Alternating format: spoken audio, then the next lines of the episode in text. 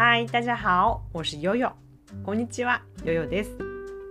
毎回一つの「おこれ使いたい」「覚えたい」という中国語を取り上げ解説していく番組です。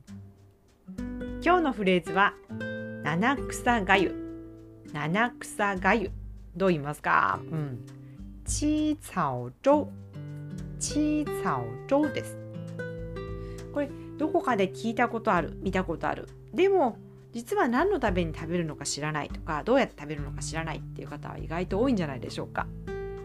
这个七草粥呢，好像在哪里听说过、看过，但是不知道怎么吃，为什么要吃。七草がゆは1月7日、つまり今日の朝食べるものなんですが、食べましたか？うん、私は今年は食べれていません。七草粥是今天就今天一月七号早上要吃的，大家都吃了吗？嗯，其实我今年是没吃上的。そしてこの1月7日はある伝統的な記念日でもあります。人日の日と言います。これは端午の節句とか、それから桃の節句と同じような伝統的な記念日です。今天一月七号是人日节。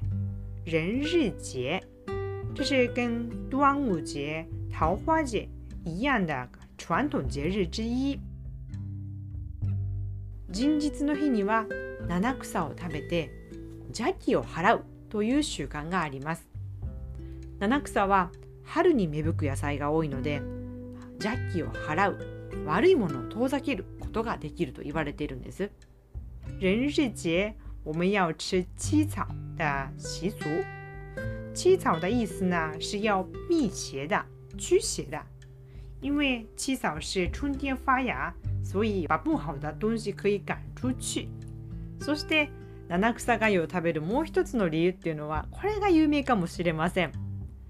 お正月料理は味が濃いので胃もたれしたりとか消化不良を起こしたりする方が多い時期なんですね。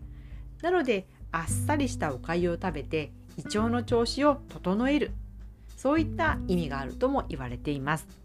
另外一个说法呢，也许这个比较有名，因为日本的年菜味道比较浓，嗯，口味重，所以很多人到了这个时候胃肠不舒服啊，消化不良啊，所以要吃清淡的粥。